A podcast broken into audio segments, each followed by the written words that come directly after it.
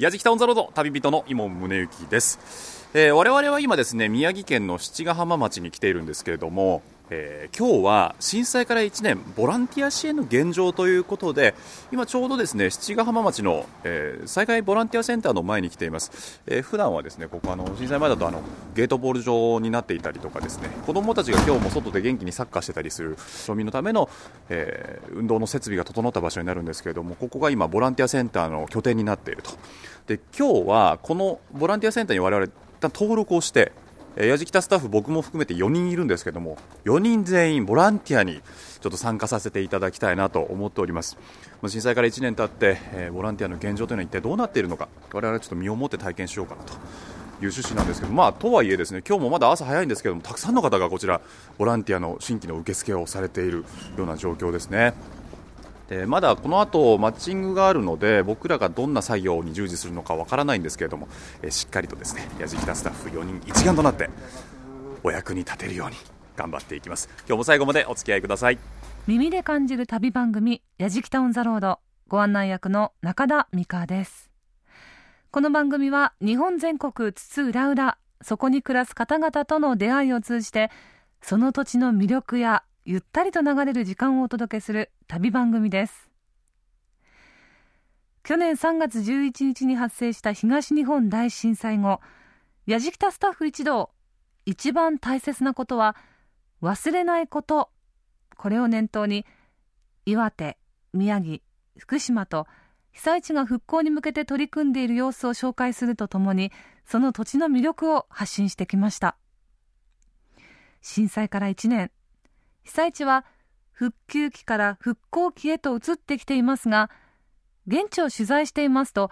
ボランティアによる力が大いに貢献したという声をよく耳にします。そこで今回は JFN 伊門宗行さんとスタッフ全員がボランティアに参加その現場の声をお届けします。題して震災から1年ボランティア支援の現状。旅の様子はいつも通り番組ホームページにあります旅日記そして映像でもご覧いただけますホームページのアドレスは www.jfn.co.jp スラッシュやじきた www.jfn.co.jp スラッシュやじきたです。できることを何かしたいと思っているあなた。ボランティアの力が必要な被災地は、そのできることがたくさんあります。やじきた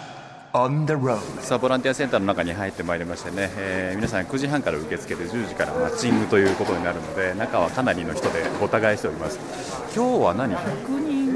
上集まっているのかななんてね係の方も言ってましたけど中にはですね、えー中にもテントが張ってあったりまあいろいろですね全国から集まった寄せ書きですね。頑張ろう日本東北復興と書かれた非常に大きな大きな寄せ書きがあったりこちら写真なんかも飾ってあったりするのかな。で、まあ、いらっしゃった皆さんに温かいお茶をということで、えー夜間に火がかけられてお茶があったりとかですね。みんな思い思い、えーマッチングまで、えー火に当たったりそれぞれどこから来たんですかなんて話をしたりして、えそのこれからの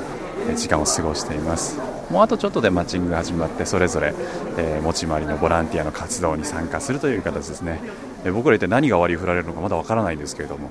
えちょっと楽しみにしながら、えもう今しばらくこのボランティアセンターの中で待ちたいと思います。やじきた on the road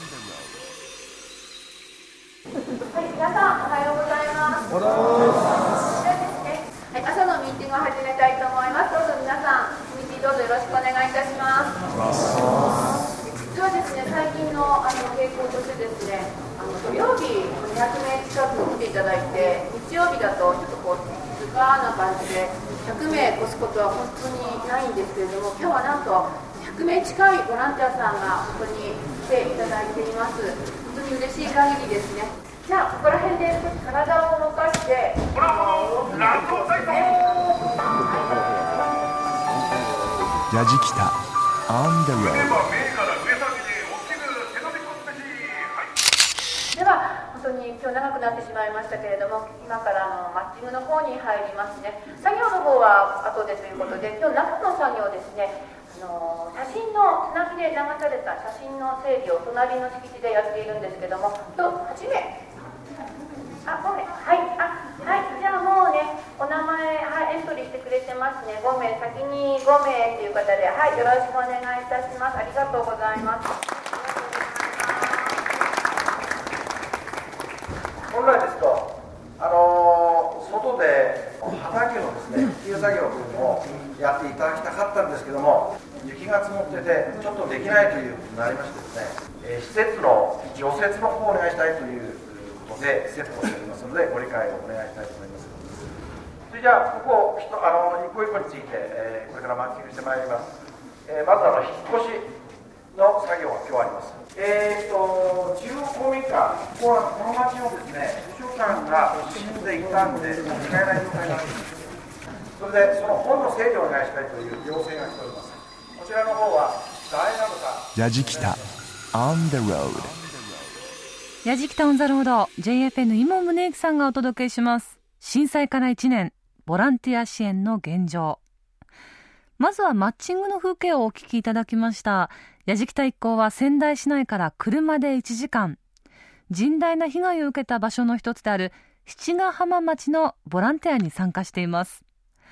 朝9時30分に七ヶ浜町災害ボランティアセンターで申し込みをしてその後10時よりミーティングの中でオラホのラジオ体操ちょっと流れていましたね。それからその日の作業を割り振るマッチングを行います。ちなみに七ヶ浜町災害ボランティアセンターは3月11日より浜を元気に七ヶ浜町復興支援ボランティアセンターと名称を変更。七ヶ浜町のボランティアは被災者の引っ越しの手伝いや瓦礫撤去畑の整地作業それから流されたアルバムの整理などなどその日その日でその内容は変わります。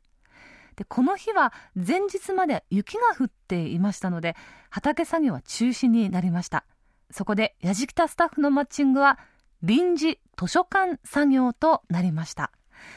何を具体的にやるのかわからないままとにかくみんな軍手をこうつけていざ七ヶ浜町の役場の体育館へ七ヶ浜町教育委員会障害学習課の鈴木あゆみさんの指示を待ちます。やじきた On the road さあ、えー、と我々やじきたオンザロードチームがですねあの公民館の図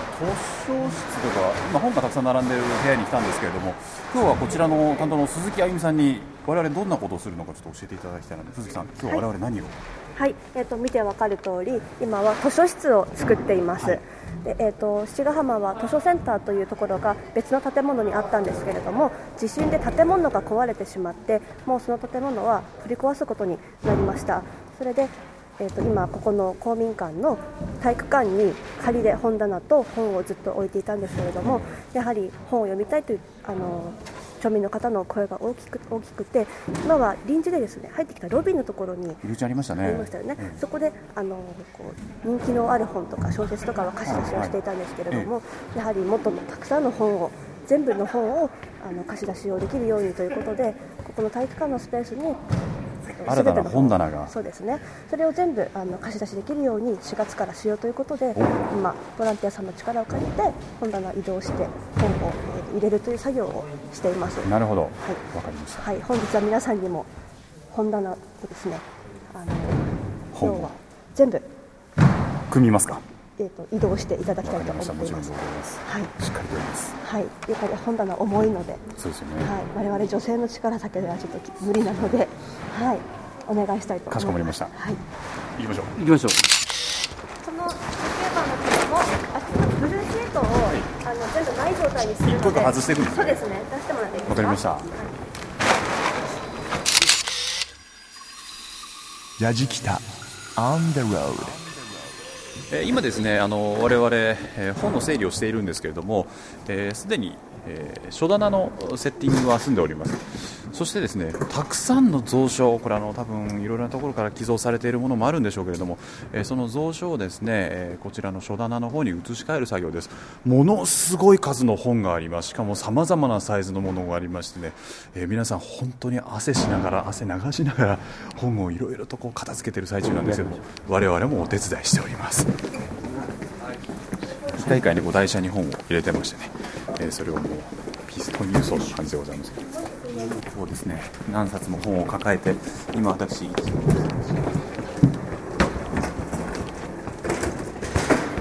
20冊ぐらい抱えてますね。それを書棚に移します。結構すごい持ってるね。いやいやいや行ったり来たりなんですけれどもね。これが単純作業なんですけど体に体力を使うんで結構やじきたスタッフ普段運動しない人たちばっかりだからヒーヒー言ってますけども。まあでもねこれも早くこう図書をねこちらの町の人に読んでほしいという思いですから皆さん本当に頑張ってらっしゃいます。震災から1年ボランティア支援の現状と題して今回の旅人伊門宗行さんがお送りしている「やじきたオン・ザ・ロード」伊門さんを含めたやじきたスタッフ一行は宮城県七ヶ浜町のボランティアに参加。この日の作業は臨時図書館作業です。なぜ臨時図書館なのか。鈴木あゆみさんの説明にもありましたが震災によって図書センターの施設が損壊建物が閉鎖になってしまいました。しかし町民の再開の声のもと七ヶ浜町の中央公民館の体育館に臨時の図書センターを開館することになったのです。そこで臨時図書館作り作業というわけです。体育館に本棚をこう配置しましてその本棚に本を入れていくという単純作業ではありますけど本棚の本って重いですよね。大丈夫かな？やじきた男性スタッフも少しはお役に立てているはず。さあ午前の作業を終えましてボランティアセンターにお昼を食べに戻ってきたやじきたスタッフなんですがお昼は事前にコンビニで調達をしました。このお昼休みの時間を使ってボランティアスタッフの一人である七ヶ浜町町会議員の遠藤久和さんそれからボランティアスタッフの竹中さんそしてボランティアに参加している方々にインタビューをしてみました。その生の声をお聞きください。やじきた。on the road えーではですねこちら町会議員さんでもあります遠藤久和さんにお話をちょっと伺っていきたいと思います。遠藤さんよろしくお願いします。よろしくお願いします。あの今の七ヶ浜町の現状というのはどういうふうにお感じになられていますか？えーとですねまあ、ここはあの仮設住宅の建築も意外と早かったんですけどでそういった意味で、まあ、見た目は落ち着いているように見えますけども今度、復興計画というのが町から出されまして、その後のです、ね、生活のことを考えていくとなるとやはり経済的に厳しいものが、ね、まず仮設の人たちは。あとはですねその業者支援とか農業者支援というのはこの小さい町なんですけどもあのマスコミにもあまりここ出ないので。で非常にその支援っていうのがですね他の有名な場所と比較すると全然桁が違うような状況なんですよ。でうちの町は川がないので、あの除塩作業が進まないということとあと他の仙台市のですねあの震災を受けた田んぼと比較するとその瓦礫の量がね全然違うんですよ。ええでこれを復旧させるとなるとやっぱり年数的にですねまず倍以上かかるだろうとこっちは、でその間じゃあ農家の方は何で収入を食っていくのか。水田の面積の方がはるかに大きいんですけど畑もいくらかある。でやっぱ本来その畑今はね畑しか残ってないとあの農作業できるとすれば。ただ今とてもじゃないけどその水田の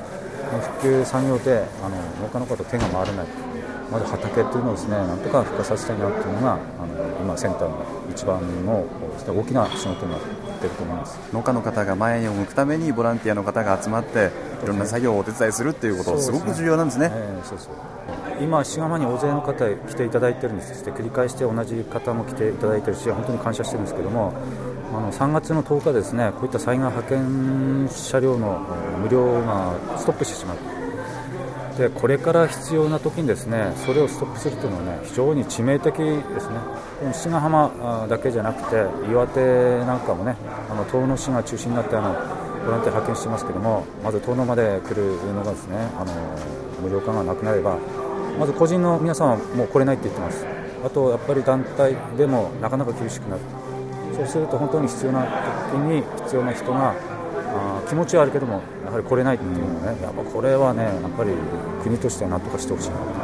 なんとか皆さんから伝えていただければなと思います。えーこちらのですねボランティアセンターのスタッフの竹中さんにお話を伺いたいと思います。ボランティアセンターの、まあ、参加するボランティアの数というのは、まあ、震災から1年経つにつれてどういうふうに推移していってますそうですね。七ヶ浜はすごくありがたいことに本当に一日あの本当に一人もいなかったということがなかったんですね。と途切れることなく七ヶ浜入りしてくださってボランティア活動してくださってやはりあの平日とやはり以前よりは少なくなりましたがそれでも金曜、土曜はすごく100人以上の方たちがいらしてくださっていて本当にありがたいなと思っています。ただそのこれからもちろん人数も変わってきますけれども、えー、3月10日から一応あの無料十字車両の方の無料の申請がストップしてしまうということでやはりちょっと心配はしています。できれば本当にねあの無理なお願いではありますけどボランティアの方たち七ヶ浜にねあの応援してくれればなって思っていますね。やっぱりその途切れないためにも関心を寄せるというところからですよね、ね、これから東北は春になって暖かくなってきて、はい、でその後は七ヶ浜はねそのビーチもどうしたら海開き今年っていう大きな目標もありますもんね。はいでもちろんあの去年はできなかったトライアスロンも7月1日にあの再開することにもなりましたし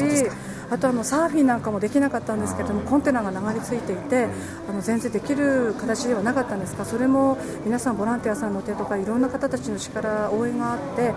昨年の11月の11日にあのサーフィンも再開できるようになったということと、はい、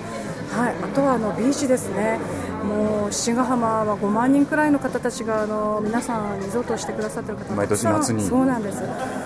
あの期間はすごく短いんですけれども、えー、東北の夏短いですから、ね、そうなんですよね。今年はぜひしたいなっていうセンターでもそういう思いがあの強いのでこれからの七ヶ浜町の区長さんそれから、えーと、町の方たちあの役場の方たちといろいろ調整しながらビーチ再開に向けてね 頑張っていきたいなって思っています。そうですね。七ヶ浜は本当にあの東北で本当に一番小さいあの町なんです。2万人そこそこのあの町ですけれども被害が大変大きかったですでまだまだ復興にはまだまだあのなっていませんけれどもでもみんながあの前の生活にはあの元には戻れなくてもリズムにとあの取り戻していくっていう形で今一生懸命頑張っていますのでそれを私たちセンターのものがサポートしていきたいという気持ちにあります。でもちろんあのビーチもそうなんですけれどもあとは漁業それから、えっと、農業はちょっとできないですけども畑とかそれからいろいろなことわかめとか海苔とかいろいろ志賀浜ではできるものがたくさんあるのでそれを少しずつ取り戻していければなっていう形になります。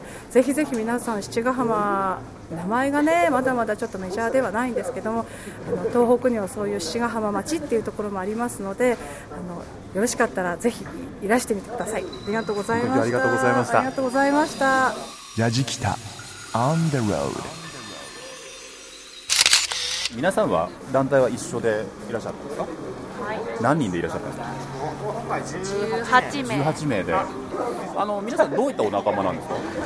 あのみんな大学別々なんですけれど、はいはい、七ヶ浜ってトライアスロンやってたんですよ。そのつながりであの大会の復興に向けてなんか協力できないかなと思って活動しました。何回目ですかちなみに？今回僕自身ですか、ええ、は8回目ぐらいになります、8回目。どういった作業を今までやられました？今までえー、と実際浜の方の清掃作業とかあと更地になった個人宅の、えーと、地ならしの作業なんかをしたり、うん、地元の人にどういうことを言われましたか？寒いっていうのがあってで物品とかもなかなか届かない時期があったし今も支援の手がそれほど進んでなくてちょっとまだ不満があるっていうことは言われました。あの七ヶ浜自体は東北でも最小面積の町なんですねだから他の地域と比べると復興って進んでると思ってて僕自身は。そういうのを七ヶ浜全体に東北地域で広めていけばあの七ヶ浜自体の復興も促進されると思うしでそれで他の地域が影響を受けてくれて東北全体が復興につながればいいなと僕は思ってます。なるほど。すみません。あの今回は、ボランティア何回目ですか参加したボランティア初めてです。初めて。初めて参加してみていかがですか、ああそうですね。まだいろいろ分かんないことが多くてすごい何が自分にできるかなってすごい緊張したんですけど、地元の方がすごい温かくてなんか最後の方は逆に元気もらったりして励まされた感じで、はい、あの今日はどちらからいらっしゃったんですか？私は神奈川県の横浜市から。横浜から。はい。ボランティア行きたいなと思ってたんですけど、はいはいはい、なかなかきっかけがつかめなかったのでそれであのみんなに誘っていただいて、はい、やっと機会を。じゃあボランティア初めていらっしゃったと、そうなんです、私初めて来てみてどういうふうに思われましたか？ニュースとかあの他の方から聞くこととはやっぱり自分の目で見ることはやっぱり違うのでそういう面で本当にまあ実感できる。あとそうですね。うん、まあ、自分ができることを小さなことですけどちょっとずつやっていくことが大事かなというふうに思いました。あの頑張ってください皆さん。はい。すいません突然。ありがとうございましたやじきた on the road うん、七ヶ浜町の町会議員の遠藤さんそれからボランティアセンターの竹中さんお二人とも懸念していらっしゃったボランティア従事車両の高速道路無料通行。とりあえず現時点では今月3月31日まで継続にはなっていますがまだまだ不安ですよねやじきタウンザロード震災から1年ボランティア支援の現状と題して今回の旅人今宗行さんがお送りしています。宮城県七ヶ浜町のボランティアに参加しているやじきたスタッフ。与えられた作業は臨時図書館作業です。お昼休みを終えまして12時40分より午後の作業へ向かってそして午後2時30分まで臨時図書館の作業を行いました。さあその総評を七ヶ浜町教育委員会障害学習課の鈴木あゆみさんにジャッジしていただきましょう。鈴木さんうちのスタッフ役に立ちました？やじきた。On the road 今日は、えーと、我々4人も含めて15名ぐらいですかね。そうですね。チームで、はい、えー、こちらやりましたけどもこの体こ体育館ですねもともとは、はい、ちょうどバレーボールコート一面は取れる、はい、その中にですね本棚がもう20ぐらい？もっとかな？もっとですね。もっとありますもんね、はい、何冊ぐらいなんですか本？えっとですねもともと町で所有していた本は4万冊以上あるんですね、はい、町レベルでは結構多い本だったんですね。で、えーと、そのうちの大体6000から7000冊を今あちらの玄関前のロビーの方で貸し出していてだからその残りの、3万冊。昨日今日で収めるという作業。僕ら3万冊動かしてたんですか？そう、まあ、昨日もやってたので大体まあかなりの筋トレになったと思うんですけど 書庫の本とか身体の本とかは。これ例えば絵本とか、はい、子供たちのための本もあるじゃないですか。そうです、ね、その子供たちが僕らがこうやってセットした本をまたワクワクしながら読むんだと思うとすごくドキドキしました、なかなかこう多分図書室を作るってしないことだと思うんですね。初めてです、うん、やっぱ図書活動って教育の活動なんですけどさっき言ったようにおっしゃったようにその子どもたちが読むっていう、やっぱ勉強の本だったり、絵本絵本もやっぱり家庭教育でお母さんが子供に読んであげるとか大人たちももちろんやっぱりいろんな勉強の本だったりってあるのでそのあの町民のための教育活動のためにやっぱり4月から貸し出せるようにっていうふうにやっぱり町の方でもなるほど、うん、動いてここはじゃあ4月から貸し出せるようにするための今、はい、動きなんですね。そうです。今まだ置いてるだけですけど、えー、人が来てそれを貸し借りて読む読むっていうのでやっぱり成り立つ施設だと思うので。ですよね。僕、うん、こう今までいろいろこうなんだ例えば瓦礫の撤去とかそういう意味でのボランティア活動ばっかりにこうどうしても目がいってたので、こういう何か娯楽であったりとか、そういうためのボランティアもあるんだなと思って、やっぱりあのお家がなくなったりとか、えー住むまずやっぱり皆さん住む場所だったり食住が先に来るのでどうしてもこういう教育の活動特に教育も学校教育が優先されますよね、えー、うん、なのでこういうのってどうしても後回しになってしまうんですね、うん、だからこういうことのボランティアが出てきたっていうのはやっぱりそれだけ余裕まあ、私が言える立場ではないかもしれないんですけど住む住むことにちょっと余裕が出てきてやっぱりあ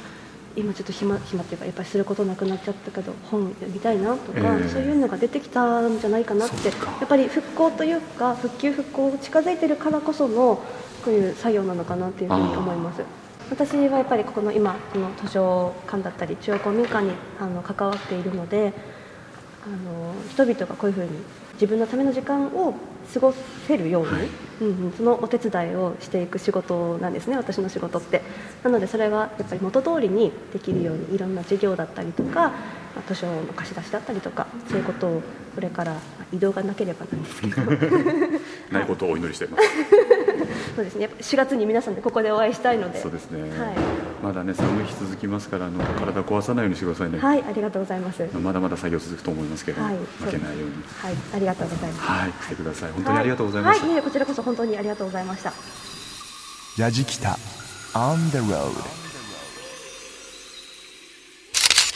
さあ、えー今私はですね、えー月浜というところに近い場所にいるんですけれどもこちらの奥松島といった方が皆さん分かりやすいかもしれませんね、えー震災の時にはですね津波で、え奥松島と内陸を結ぶ橋が、え飲み込まれまして、え陸の孤島と化したところです。でここはですねあの平常でしたら月浜海岸というね非常に綺麗な海岸が有名で、えそこに来るお客さんで夏は賑わうんです。なので民宿がたくさんあるところなんですけれどもその民宿もほとんどが津波にさらわれてしまったという。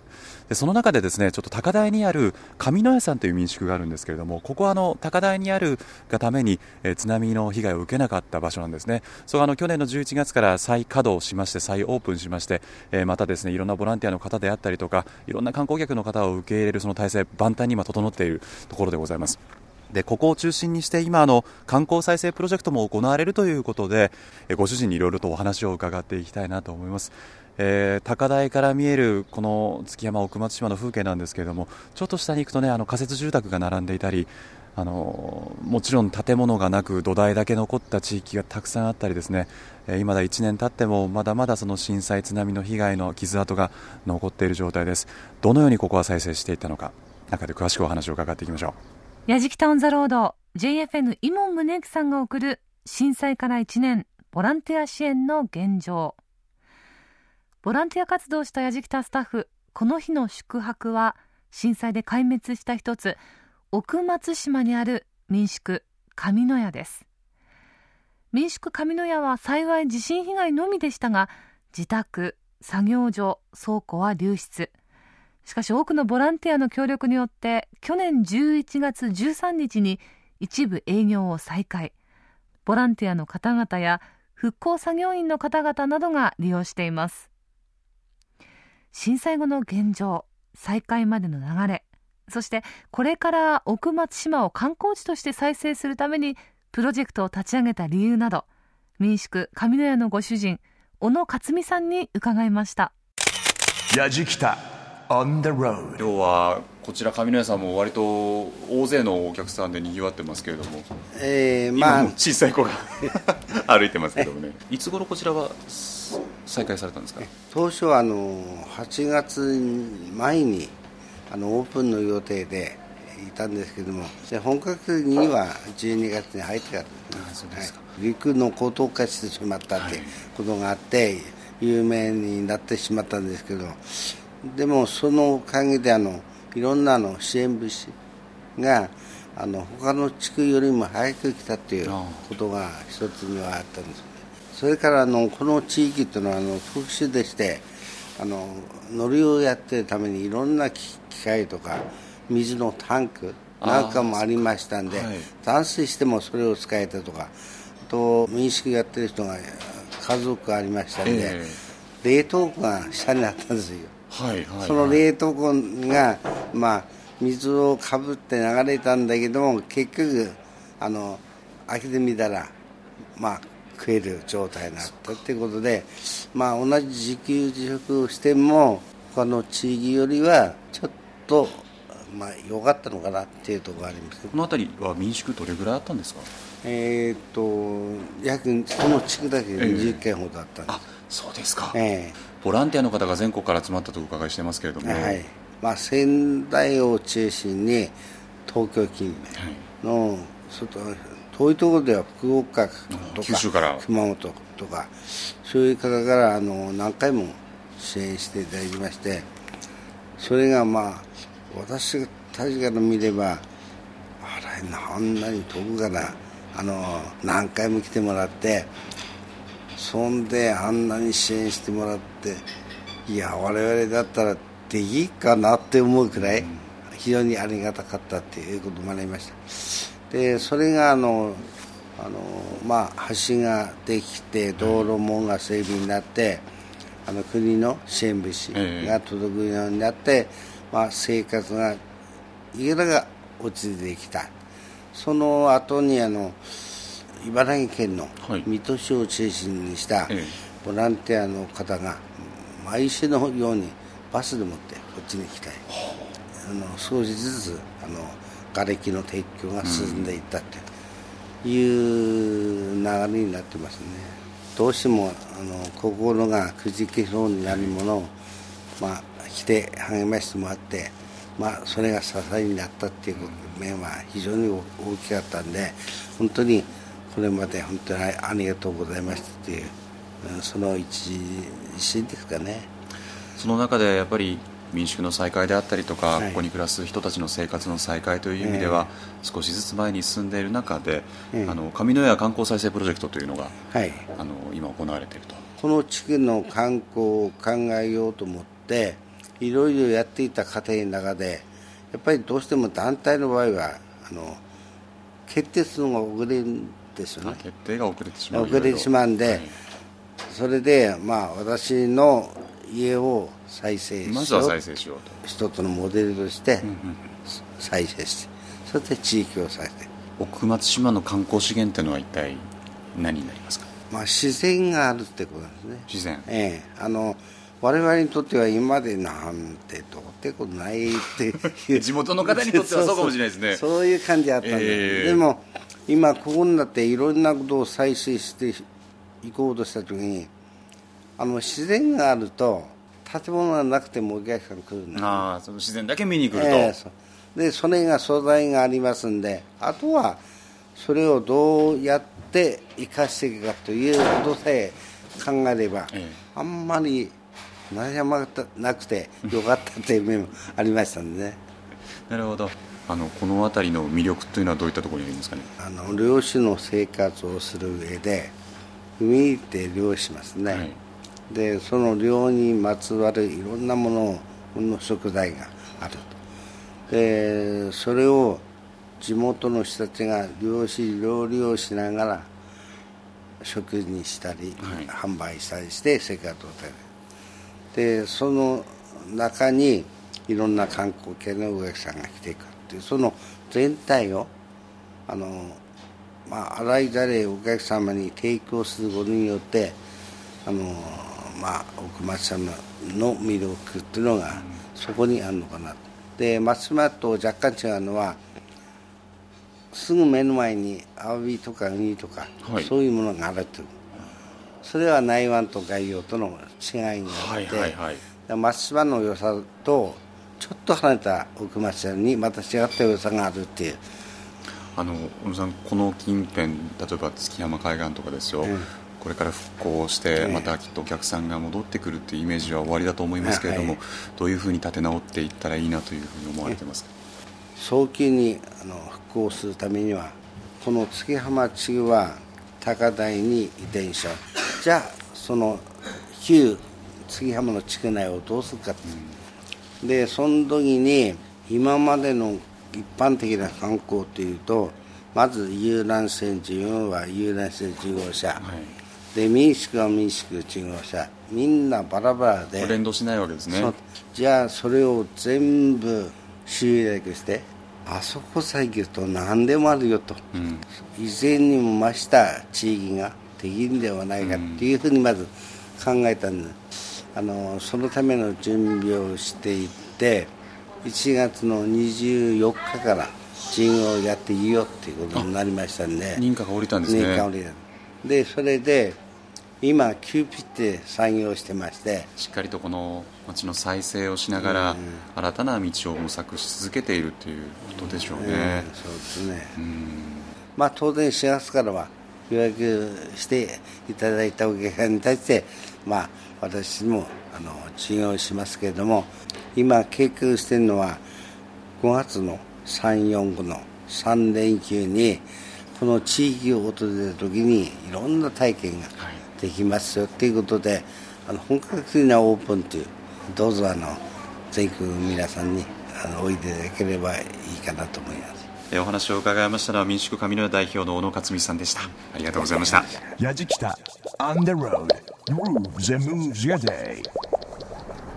矢じきたオンザロード震災から1年。ボランティア支援の現状と題しまして私も宗木が旅をしてまいりました。皆さんいかがだったでしょうか？え今回ですね、やじきたスタッフ4人がですね、えボランティアに参加してきていろいろなものを感じてまいりました。その中でも一番はやっぱり1年が経ってもまだまだ被災地は支援の手を必要としている。やることが山積みであること。これ一番気づかされましたね。えー、我々今までいろいろ被災地の取材を続けてまいりましたけれども動いている部分とまだまだ動いてない部分があります。そして1年経ったからこそできる支援もあるんだなと思います、えー、人の心を動かすにはやっぱり心で臨むのが一番なんじゃないか。そのためにはまず関心を持つことっていうのがとても必要なんだなと思います。今あの我々がですねいるのは仙台駅のターミナルのところにいるんですけれども、え、僕らが矢敷北で被災地を一番最初に取材をした時ここからスタートしました。で今1年経ってここを見てみるとやっぱり皆さんですねあの、まあ、今日は日曜日ということもあるんですけれどもたくさんの方々が買い物袋を片手にですね若者もそうですけど笑顔でみんなこの駅前歩いています。あの頃貼ってあったブルーシート仙台駅ね覆ってましたけどもそれもすっかり取れてもう日常を取り戻してるんだなっていうことを実感します。でもやっぱり一歩先へ行ってみれば一歩進んでみるとまだまだ足りないものもある。それを追いかけに今年もやじきた被災地取材続けてまいります。ぜひ皆さんもお付き合いいただければと思っています。というわけでやじきたオンザロード。旅人は伊門宗行でした。震災から1年。ボランティア支援の現状をお送りしてまいりました。やじきたオンザロード。伊門さんが最後のコメントで話をしていました。もう被災地は震災から1年経ってもまだまだボランティアの力が必要なんです。まあ、今回あのやじきたスタッフが行った作業というのは重い本を運ぶという結構な重労働になりましたけどあの作業の内容っていうのは本当に様々です。少しでも自分にできることを何かしたいと思っているあなた参加をしてみてはいかがでしょうか。ちなみにボランティア従事車両の高速道路無料通行も今月ひとまず3月31日まで継続となっています。まあ、もちろんボランティアに参加できないという方でもできることっていうのはたくさんありますよね。まずは思い続けること。これも最大の貢献だと思います。この旅の様子番組ホームページにあります。旅日記そして映像でもご覧いただけます。ぜひ一度ホームページ覗いてみてください。また番組放送終了後はポッドキャストでも配信をしています。ホームページのアドレスは www.jfn.co.jp スラッシュやじきた。www.jfn.co.jp スラッシュやじきたです。やじきたオンザロード。ご案内は中田美香でした。